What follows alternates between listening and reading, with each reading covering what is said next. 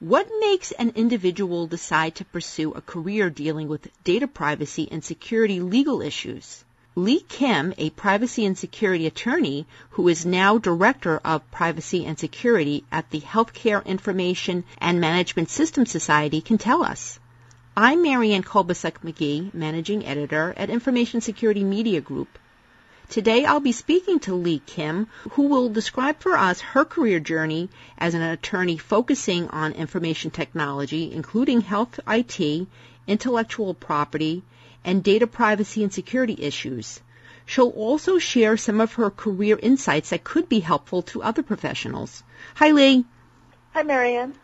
So now let's start at the beginning. Did you always know that you wanted to become an attorney? And how did you decide to become a lawyer focused on IT issues, including privacy and security and also intellectual property? My initial career path is that I did not have law in mind. Basically, it was the reverse situation. I grew up with computers like uh, many of us. I did programming and took computer science courses, and I was fortunate enough to have many other people also surrounding me as friends and colleagues who were computer consultants and and administrators and such. And so I was basically immersed in this from a very early age. Uh, so that essentially defined my my interests. Um, but I found that programming and um, computers were somewhat easy for me. So that's why initially I had pursued science in college. And as a result, um, I, I pursued science for throughout my college career. I do have an undergraduate degree in chemistry. But that said, we all go through transitions in life, and sometimes people ask, okay, how did you end up from being a, someone on a science track to get to where you are today? Essentially, for me, what, what had happened is all in the background while I was growing up, immersed in computers, and throughout college, I actually was a was a caregiver for um, a, a sick parent. And so, unfortunately, my science studies and my intended career as a scientist was disrupted because I had to essentially leave that route, shall we say, to tend to my family obligations. And as a result, that required for me to move back home. And so, as as a result, I, like many people, I had to find work since I moved back home, and I applied for chemistry positions and IT positions. And the very first position that I got after I moved back home was ironically contracted out to a major hospital systems radiology department. And it was there that I had my first taste of real healthcare IT, where the information that you have in your hands that, and that you're responsible for, that has a direct impact on the patient's care because the doctor, the physician, the radiologist relies on it in terms of his or her diagnosis of the patient or, or treatment of the patient or, or what have you.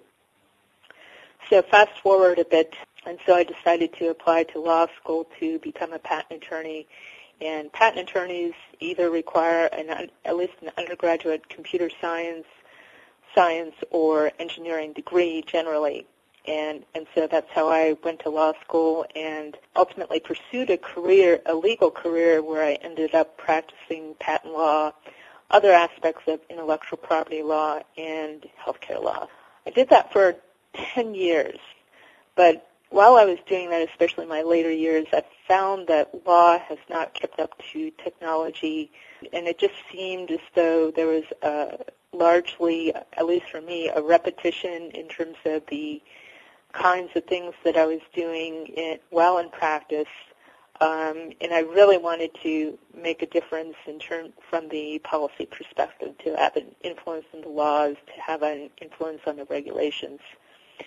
So that's how I came to this place in terms of having a blend of policy and advocacy as part of HIMSS in the privacy and security realm. Essentially, uh, I think combining all my skills and knowledge into what I am doing today as Director of Privacy and Security at HIMSS. So now, when it comes to health data privacy and security, what do you think a legal degree brings to the table versus various other security related professional certifications offered by the various accreditation organizations? I think that a legal degree and I would say most importantly having experience in private practice in, in the relevant field of healthcare and intellectual property is that our healthcare industry is very much regulated, and so everyone has to be cognizant nowadays of what the law says, what the regulations state, and it, I think that it's important to understand what they say in an accurate sense. And so as a result, I, I also believe that being able to read laws and regulations or being able to understand what the impact might be really holds an advantage because unfortunately in our healthcare industry people don't always seek or have access to legal counsel and so not everyone gets it right in terms of legal or regulatory analysis. It's not to say that you have to have legal training or, or a law degree, but it, it certainly is an advantage in terms of getting having a correct understanding of the regulations and the laws. What do you think are the biggest cyber threats facing the healthcare sector? And do you think that healthcare organizations are generally equipped with the skills and the expertise that's needed to deal with those threats? And who's most at risk, would you say, within the healthcare sector? So the biggest threats really are, um, I would say, you always need to look at the threats inside the organization as well as outside. And when it comes to the privacy and security of information, certainly cyber is one component.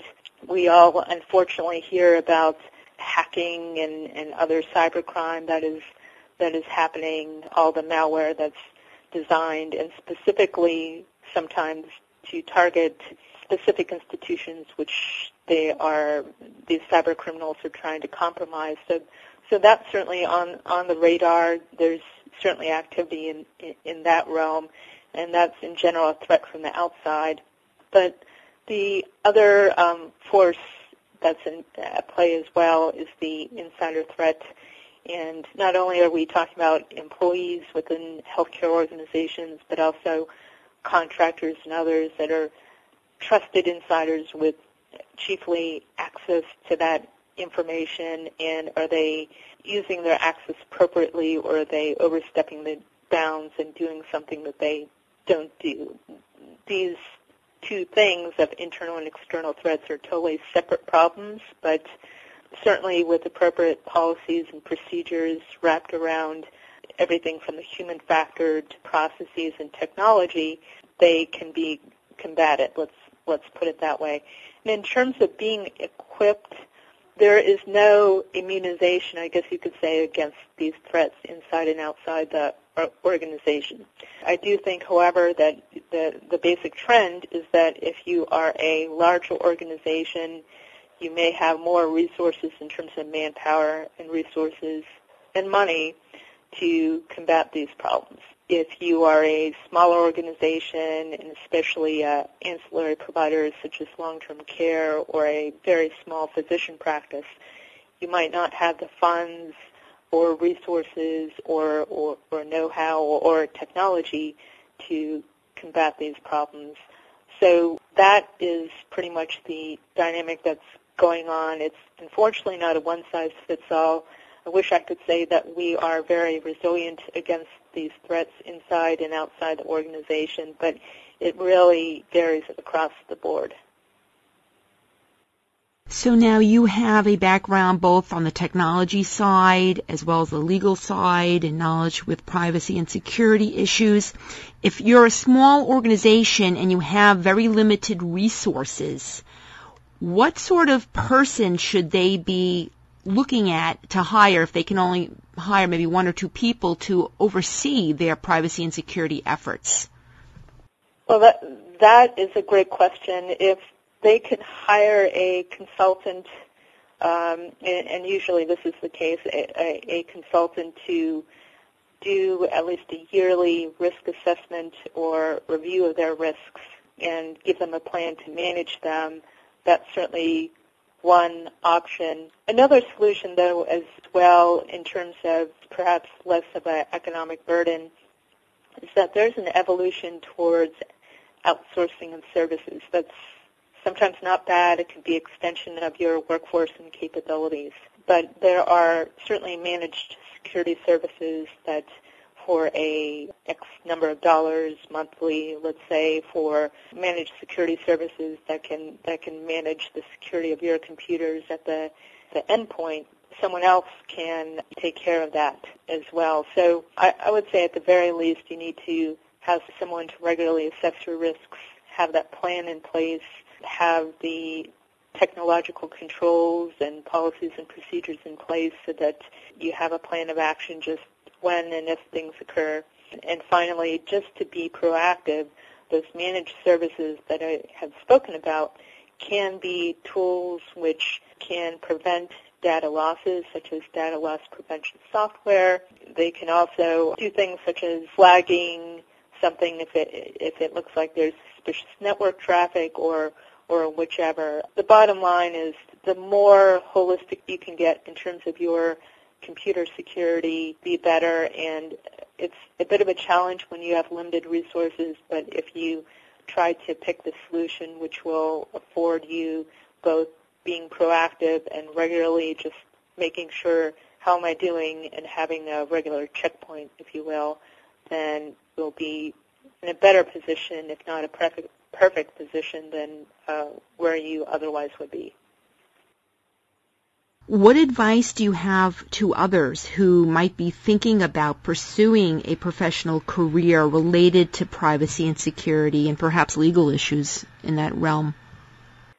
Uh, the advice that I would have for them, whether they wanted to be an attorney practicing in this space or a privacy and security type of professional, is that I think that we're past the stage where privacy and security are totally disconnected spheres. We are past the stage where uh, you need to like be a super expert in just one small narrow area. We're in an environment where the threats are rapidly changing and we need to be flexible to address those threats and stay ahead of them.